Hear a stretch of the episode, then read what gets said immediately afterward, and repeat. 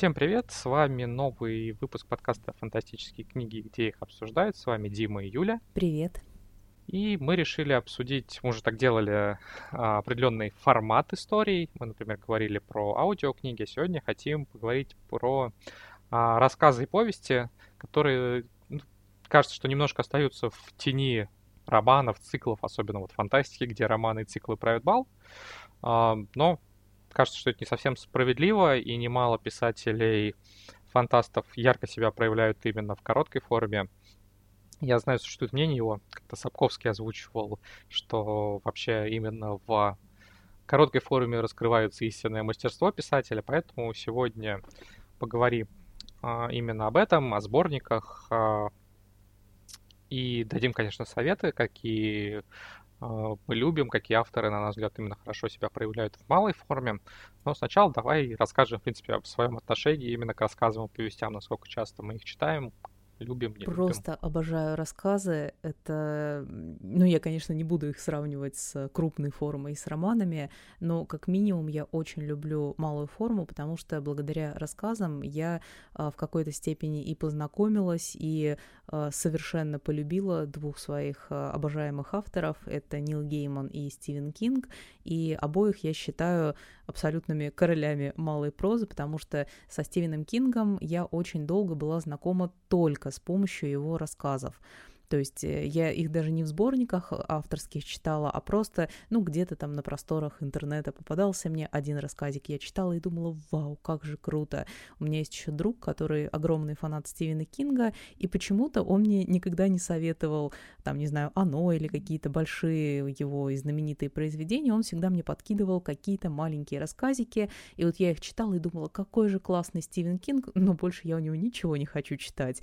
То есть вот рассказик, рассказик, и потом ко мне в руки попал сборник, по-моему, это была «Ночная смена», и вот когда я его прочитала, я просто в Стивена Кинга влюбилась, потому что там настолько интересно подобраны темы, там такое классное именно друг за другом сочетание рассказов, и именно поэтому вот как раз я и ценю авторские сборники в первую очередь, потому что сам писатель решает, в каком порядке ты читаешь, и читать их лучше именно с предисловия, где объясняется чаще всего там э, направление, в каком настроении, в каком, не знаю, году и состоянии душевном писалось, и потом уже рассказик за рассказиком ты читаешь, и вот э, волнующие темы автора получаешь. Ну и примерно та же история с Нилом Гейманом. Там я уже сразу бралась за авторские сборники, которые тоже идеально составлены. И сегодня, когда дойдем до советов, а, я обязательно про них поподробнее расскажу, а, там, с чего стоит начать и на какие конкретно рассказы стоит обратить внимание.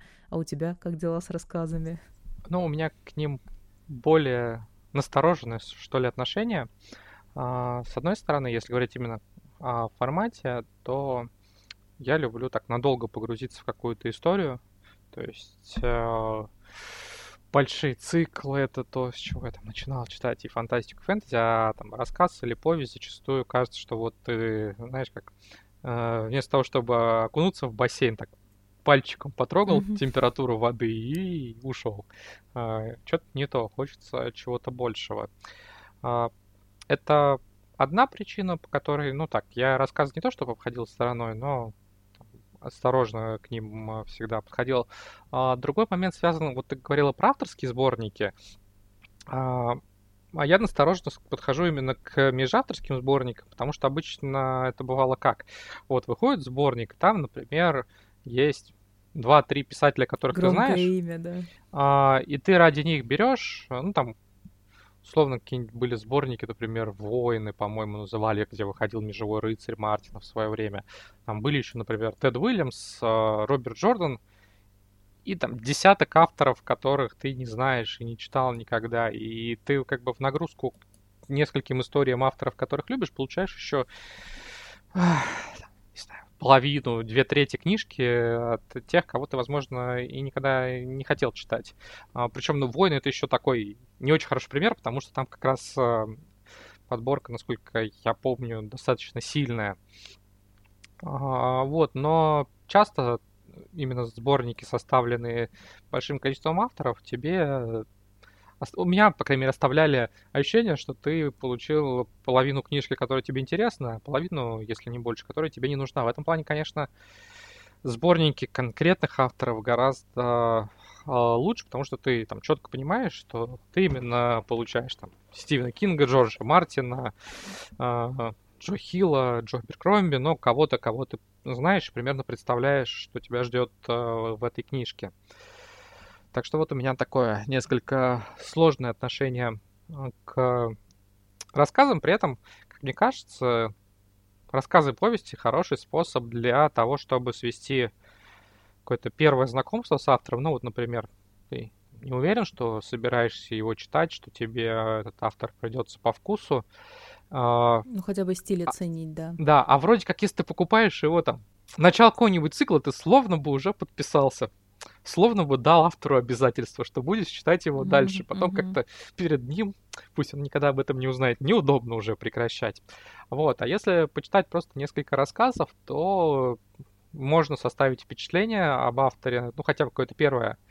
А, и, ну, у меня так бывало, что я прочел короткую форму, после этого побежал э, читать крупную. Вот э, памятный у меня такой есть пример, это Орсон Скотт Карт. Его знаменитая игра Эндер, она, так сказать, выросла из, по-моему, правда, не рассказа, а повести. Э, сначала была написана вот такая сравнительно короткая история, а потом он ее расширил уже сначала до романа, а потом и до огромного цикла. И я как раз знакомство с кардом начал с этой небольшой истории. Она посвящена как раз там, обучению в боевой школе, там, играм э, в невесомости. А, и вот она мне запала в душу, после этого мне захотелось... Э, а он, она мне попала как раз в межавторском сборнике, который я для мира фантастики читал, чтобы рецензию написать. И, кстати, почти никого, кто был бы еще в этом сборнике, я не помню. Вот что показательно. А, вот, а Кар запомнился, и потом я его начал достаточно активно читать. Так что, мне кажется, в этом плане короткая форма очень неплохо подходит. Ну и у рассказов однозначно еще и, и другие плюсы можно найти. Я здесь, во-первых, расскажу на примере того же Стивена Кинга. А, как я уже говорила, у него много в творчестве таких разных ну, поджанров, направлений. И вот как раз читая сборники, можно понять, что тебе больше всего нравится. Потому что у Кинга романы очень разные. Допустим, у него есть больше упор на а, психологию, то есть это романы с минимальным содержанием, вообще практически без мистики и с минимумом хоррора, ну, допустим, это «Мизери», где все построено на именно психологическом э, давлении, и ужас там не от того, э, что какие-то призраки из шкафа на тебя бросаются, и клоун тебя в канализацию пытается утащить, а от того, что человек, э, будучи в ну, там даже главную героиню не назовешь в состоянии поврежденного разума, но явно у нее имеются психологические проблемы, то, что она может делать с другим человеком, это действительно вызывает ужас. И когда читаешь сборник Стивена Кинга, если ты встречаешь что-то и понимаешь, что тебе нравится, как он описывает э, психологические проблемы, все, тебе в одну ветку его романов идти. Если ты читаешь, тебе нравится именно конкретная мистика с сверхъестественными э, проявлениями знаниями, там, с, с другими существами какими-то, с ужасами, то это совершенно другое направление, ну, как, допустим, оно. А, если тебе нравится что-то а, с... А, еще у Стивена Кинга есть потрясающие его так называемые классические романы, когда идет долгая-долгая раскачка, а, тебя знакомят с персонажем, и вроде ничего особенного не происходит, а потом со второй части как начинает происходить, и вот сюда, наверное, можно отнести, ну, допустим, «Жребий Салема», который я очень-очень люблю. А, и вот как раз знакомясь с его сборниками, можно для себя очень четко определить, куда ты хочешь двигаться дальше. А, ну и еще, конечно же, у рассказов можно найти а, определенный плюс и для самих писателей, потому что это очень классный способ заявить о себе, это классный способ попасть и в какие-то премии, потому что я очень часто слышу про знаменитых уже писателей, что вот у него выходил такой-то, такой-то рассказ, который заметили, номинировали, и дальше он начал уже двигаться по карьерной лестнице. Да, достаточно много таких примеров, скажем, а, Джо Хилла, он mm-hmm. очень долго хотя писал и рассказы, и повести, и романы. Романы ему продавать не удалось, если не ошибаюсь, у него четыре романа написано в стол и не опубликовано, а рассказы он начал публиковать еще со второй половины 90-х, именно рассказы в свое время сборник рассказов «Призраки 20 века» принес ему и первую какую-то известность, и э, вал премий. Э, и вообще достаточно много можно посмотреть писателей. У них вот выходит, например, дебютный роман, но у нас в конце прошлого года вышли «Хозяева джинов» Джелли Кларка. Казалось бы, дебют. А он 10 лет уже пишет, ну, просто пишет в, основном рассказы, повести. Мне кажется, это еще связано с тем, что mm-hmm. если автор имеет какую-то постоянную работу, не только литературой занят, то, наверное, найти время для того, чтобы написать что-то небольшое, чуть проще, чем э, для того, чтобы целый роман завершить. Кроме того, вот ты говорила про Кинга, по рассказам которого можно решить, что тебе ближе. Мне кажется, что и сам автор может так делать, своего рода пробу пера. Вот, э, опять же, если берешься написать сразу там, масштабный роман, mm-hmm. пробуешь себя, скажем, в фантастике, а потом получается, что это не совсем твое, а тебе надо писать хоррор, например, то потом свернуть сложнее. Если ты написал там, несколько рассказов и понял, что тебя там полюбили именно за хорроры, то э, выбрать направление дальнейшей работы, ну, несколько проще, мне кажется. Я вот уже говорил, что я люблю большие циклы, и рассказы меня и повести в этом отношении немножко отталкивают, но есть такое особенное направление в больших есть, циклах. Есть, возможно, да, а, совместить а, одно с другим.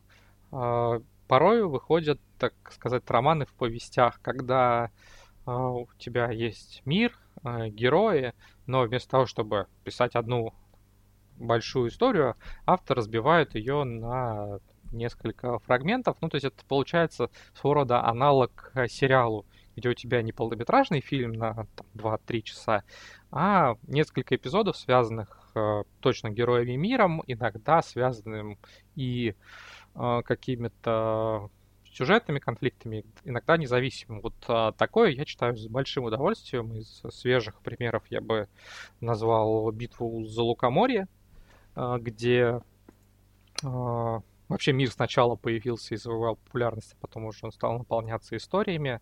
Это проект э, Романа Попсуева. И там сейчас показывают э, авторы событий с точки зрения самых разных персонажей.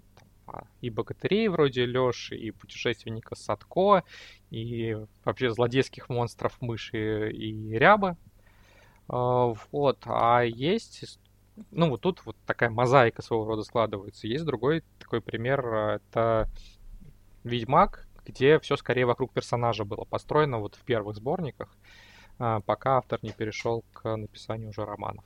Касаясь Ведьмака, я вот только сейчас поняла, что, наверное, в моей жизни это были вообще первые, э, первый опыт знакомства с рассказами, особенно фэнтезийными.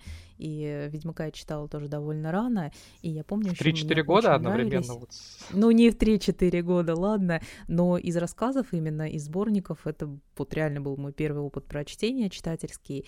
А, и я еще помню, как я читала, и мне нравились а, вот эти Тогда я их еще не могла а, конкретно вычленить, но вот эти сказочные мотивы. То есть там используется особенный бестиарий, и при этом очень многие рассказы про Ведьмака построены, ну, вот как такие сказки. Он получает задание, он идет его выполняет, и обязательно есть какая-то мораль в рассказе.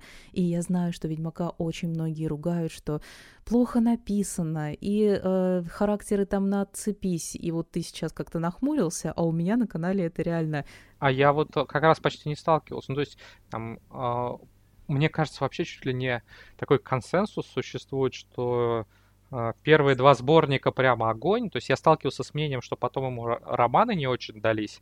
Э, хотя я где-то, наверное, ну, год назад я их слушал в аудио, я с большим удовольствием романы послушал. Так что, мне кажется, там мне кажется, там концовка несколько так слита, но вот у меня не было ощущения, что как раз Сапковский, не знаю, только в, рома... в рассказы может. А, ну, вот с мнением, что он плохо написано, мне что-то сталкиваться не приходилось. Я абсолютно с этим мнением не согласна, но для тебя я персональную подборочку комментариев про это соберу, что... Ну, с другой стороны, наверное, знаешь, если поискать, можно про любого автора найти Да, но, подобное. но про Ведьмака это прямо концентрация, это вот прямо отдельная ветка мнений, которые говорят, что а, первые два сборника это вообще для школоты написано, и кто их такое читать может. Особенно, особенно меня раздражает, а, ой, сейчас я... Сейчас я, кстати, я зав... школьником читал, ну и ты, видимо, тоже. Да, сейчас я прям заведусь. Особенно меня раздражает, когда э, Ведьмака ругают за описание битв, что там очень недостоверно. Да ё-моё, это же не какое-то не знаю, реконструкторское, историческое супер фэнтези. Это классное, развлекательное фэнтези, написанное еще и с э, фольклорной базой, в которой тоже потом интересно бы закопаться. А, кстати, а что у тебя в ближайшее из прочтения, может быть, планируется сборников? Потому что я смотрю, у нас в плане упоминается Пикара, и вот я, буквально у меня на рабочем столе лежит вторая часть а, его цикла «Я инквизитор», и я ручки уже потираю. Ну, Пикару я всего доступного прочитал знаю, года полтора назад, так что с ним точно нет. А, но Будет интересно с тобой и мнениями на его счет mm-hmm. обменяться, когда ты дальше почитаешь, потому что э, на его счет тоже есть полярные мнения и самого Пикары в целом, и о том, как там э, цикл его э, развивается. Я из сборников э, в возможном будущем надеюсь добраться до сборника китайской фантастики, который ты мне как да, раз да, отрекомендовала. Да. А, вот, хотя как раз, например, межавторских сборников, где я там буквально пару имен знаю, Цесинь, Куфань, а все остальные, ну, то есть мне эти имена ничего не говорят, но раз уж ты так-то хвалил, то я попробую. Вот, я хочу почитать э, дебютный сборник Джо Хилла, я читал его более поздние сборники, это «Полный газ», а, и «Странная погода», где четыре повести. Вот. Хочу посмотреть, э, с чего он дебютировал у нас как раз в ближайшее время выйдет, я тогда э, возьму и почитаю. Плюс я не добрался, пока у нас выходил относительно недавно э, сборник «Башни из грязи веток». Я прочитал заглавную повесть, и она мне понравилась. Но к ней там прибыкает еще, по-моему, штук 7-8 рассказов. Вот продвинься и, и вот чуть-чуть, вот буквально рассказы, на следующее. Рассказы я не читал, а книжка у меня лежит, вот а, до рассказов я хочу добраться. А, буквально вот за этой повестью следующий рассказ, боюсь сейчас напутать с названием «Когда цветет сирень» или «Где цветет сирень». А, первое слово не помню в этом названии, это лучшее произведение во всем этом сборнике. Вот мне а, первая повесть, вот эта заглавная из «Башни из грязи и веток», ну, понравилась, но особого там вау-эффекта на меня не произвела. А вот как раз первый этот маленький рассказик, скажем так, во второй части сборника, он просто идеален. Там и интересная э, неподробное, но мироописание есть, то есть ты сразу понимаешь, что что-то в этом мире произошло, там очень такая душещипательная, душераздирающая э, подоплека у всего происходящего, ну и финал там тоже такой оставляющий впечатление. Вот, ну и еще на момент, когда выпуск этот э, будет опубликован, это уже случится. В начале июня выходит э, второй сборник Рокио по его вселенной Пожирателя Солнца, ну, вот Рокио для меня один из тех авторов, там, наряду, например, с э, Аберкромби, которого я вот автоматом беру моментально, когда что-то новое появляется, и читаю. Так что вот выпуск выйдет, наверное, я в это время уже читаю или прочитал сборник Рокио. Еще нам сегодня бы здорово поговорить про особенное положение рассказов и повестей в России, хотя, если честно, я не знаю, что здесь особо сказать, потому что вот как-то авторские сборники у меня ассоциируются в первую очередь с зарубежными. Из российских, из того, что я классное в последнее время читала, я могу вспомнить называется это книгой, но по сути это сборник из двух таких а, довольно объемных повестей. Это Александра Торн и ее «Холодный огонь». Я совсем недавно рассказывала про эту книгу в видео, и она стала для меня сюрпризом. Во-первых, она начинает цикл, но читать вот эту первую книгу можно в целом и отдельно, потому что там каждое маленькое произведение — это вот именно законченное детективное расследование. И там на обложке написано, что это викторианский мистический детектив, но это не викторианский, не мистический детектив, это городское фэнтези в псевдо-викторианском антураже.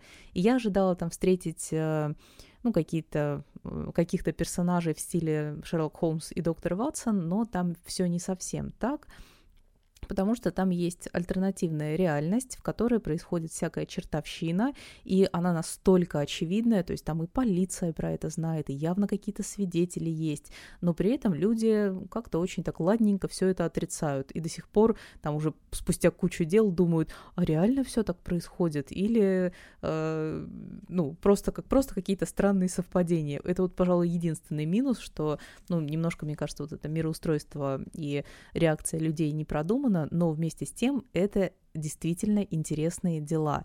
А, первое там начинается с того, что находят в городке тела, вмерзшие в лед, и э, очевидно, что какие-то сверхъестественные силы к этому руку приложили, и полиция, э, главный герой, ему дают такого консультанта, про которого ты даже не сразу понимаешь, человек он или не человек. И это одна из таких загадок как раз вот этой серии. Э, и если первая повесть вот в этом условном сборнике сосредоточена на э, делах, связанных со льдом, то вторая повесть там с огнем, с возгораниями. И важная деталь, в этих делах как раз замешаны фантастические существа. Э, и про лед не знаю, догадаетесь или нет, а вот про огонь, если хорошо знакомы с мифологией, то э, в течение чтения станет для вас приятным открытием, кто это совершает. Так что вот из русских авторов могу советовать. Ну, я бы сказал, что в России у короткой формы вообще положение такое не самое а, комфортная, потому что мало вариантов достаточно для того, чтобы опубликоваться. То есть бывают всякие э, сборники тематические, например, посвященные каким-то ужасам, скажем, или э, лучшему за год. Но э, если, не знаю, еще лет, наверное, 10-15 назад достаточно много было сборников, то сейчас они выходят как-то очень э, эпизодические, тиражи там совсем скромные. А, обычно там есть на обложке какой-нибудь автор локомотив, один-два а, известных. А кроме таких сборников, в принципе, ну, не очень много у тебя вариантов, где опубликоваться, в отличие от э, все-таки Запада, где, например, получила развитие какая-то э, интернет-публицистика, например, э, Марта Уэллс, которая, в общем, переживала не лучшие этап карьеры, она смогла прославиться именно благодаря повестям про киллер-боты, и у нее такая литературная карьера не то что второе дыхание обрела, а стала, пошла так в гору, как никогда раньше не летела. Там, э, издательство, насколько я понимаю, изначально это именно в сети публиковало, и есть э, определенное количество журналов, которые публикуют э, рассказы и повести. У нас в этом плане, конечно, все скромнее, но э, то, о чем уже чуть выше говорили про романы в повестях, вот это у вполне себе развито. То есть, кроме битвы за Локоморье, которую я уже упоминал, мог бы советовать э, Алексея Пехова с циклом «Страж», э, который, собственно, вот по такой же структуре построен, что у тебя есть серия историй про одного персонажа, ну, и его там друзей и знакомых, которые можно читать по отдельности, но они постепенно складываются в какую-то еще более масштабную историю. Мы сегодня еще говорили про то, что для автора это очень классная, э, классная возможность заявить о себе. Но да, но я это имел в виду скорее на Западе, чем у нас, да. Ну, да. А, но я вспомнила еще один определенный плюс, а, потому что частенько писатели возвращаются в мир или дают какую-то дополнительную информацию в именно рассказах. А, я здесь опять же вспомнила, ну, во-первых, Нила Геймана и его ну, такой условный цикл «Американские боги. Сыновья Ананси», и там есть еще «Король горной долины» и «Черный пес». Это рассказы, которые как раз дополняют этот мир. И плюс у того же Джонатана Страуда а, по Локвуду выходил такой, ну, спешл, наверное, можно назвать. Он, по-моему, на Хэллоуин писал а, рассказ, который нигде не публиковался, но он тоже рассказывает про такое небольшое дельце, команды Локвуда, называется «Кинжал в столе». Надеюсь, я правильно помню его перевод, ну, он есть фанатский на русском языке. Ну, я бы тут, конечно, прежде всего упомянул Джо Аберкромби, вообще давно что-то не упоминали о Аберкромби. Он как раз э, писал в основном рассказы именно для того, чтобы дополнить свой основной цикл. И потом уже после того, как набиралось определенное количество, увидел сборник «Острые края». А, в целом, Джо, конечно, мне кажется, в крупной форме проявляет себя ярче, чем в короткой, хотя есть у него и Здесь соглашусь. И яркие рассказы, например, про Глокту еще до того, как он стал коллегой. Вот мне очень запомнился и про а, логина и бетода, который, в общем, дает несколько по-другому взглянуть на логина. Не так, как мы его там, привыкли видеть по основной трилогии. А, вот, так что почти гарантированно я берусь за сборник, если он написан автором, которого я знаю, тем более по миру, который мне нравится. И говоря, конечно же, про наши советы, во-первых, э, раз уж я сегодня миллион раз упоминала Нила Геймана, но действительно у него замечательные рассказы, и я в первую очередь посоветую его авторский сборник «Хрупкие вещи». Прям берите, читайте от первого до последнего рассказа, он великолепно составлен и очень полно даст вам представление о творчестве Нила Геймана. Ну, если вдруг э, лень читать целый сборник, я отдельно в отрыве вообще от всего советую Геймана рассказ который называется «Мост тролля». Там используется и э, мотив скандинавской сказки. Не скажу вам, какой, иначе вы можете догадаться про финал и э, вообще узнаете этот сюжет. Рассказ крошечный, но прочитайте, он очень здорово привязан к нашей реальности и немножко помогает посмотреть, э, переоценить даже, может быть, свою жизнь и задуматься над ее смыслом. Обожаю этот рассказ. Из недавнего, вот Дима сегодня уже упоминал сборник «Невидимые планеты», это новейшая китайская фантастика, даст представление о современных тенденциях, отличная тоже подборка. И еще вот буквально из самого-самого свежего могу вспомнить, даже не вспомнить, а вот в следующем прочитанном буду про него рассказывать, это «Легион» Брэндона Сандерсона. Вообще эта книга, ну, она заглавлена как будто это книга, но на самом деле это сборник. И рассказывает, он понравится всем, кто любит фантастику и фэнтези про людей со всякими расстройствами личности, потому что там у главного героя э, как у Билли Миллигана, только у него было внутри э, раз шестерение личности, в общем, у него там было много, а у главного героя Легиона у него э, такие галлюцинации, и он тоже с разными личностями взаимодействует и расследует там всякие дела. Отличный сборник получился.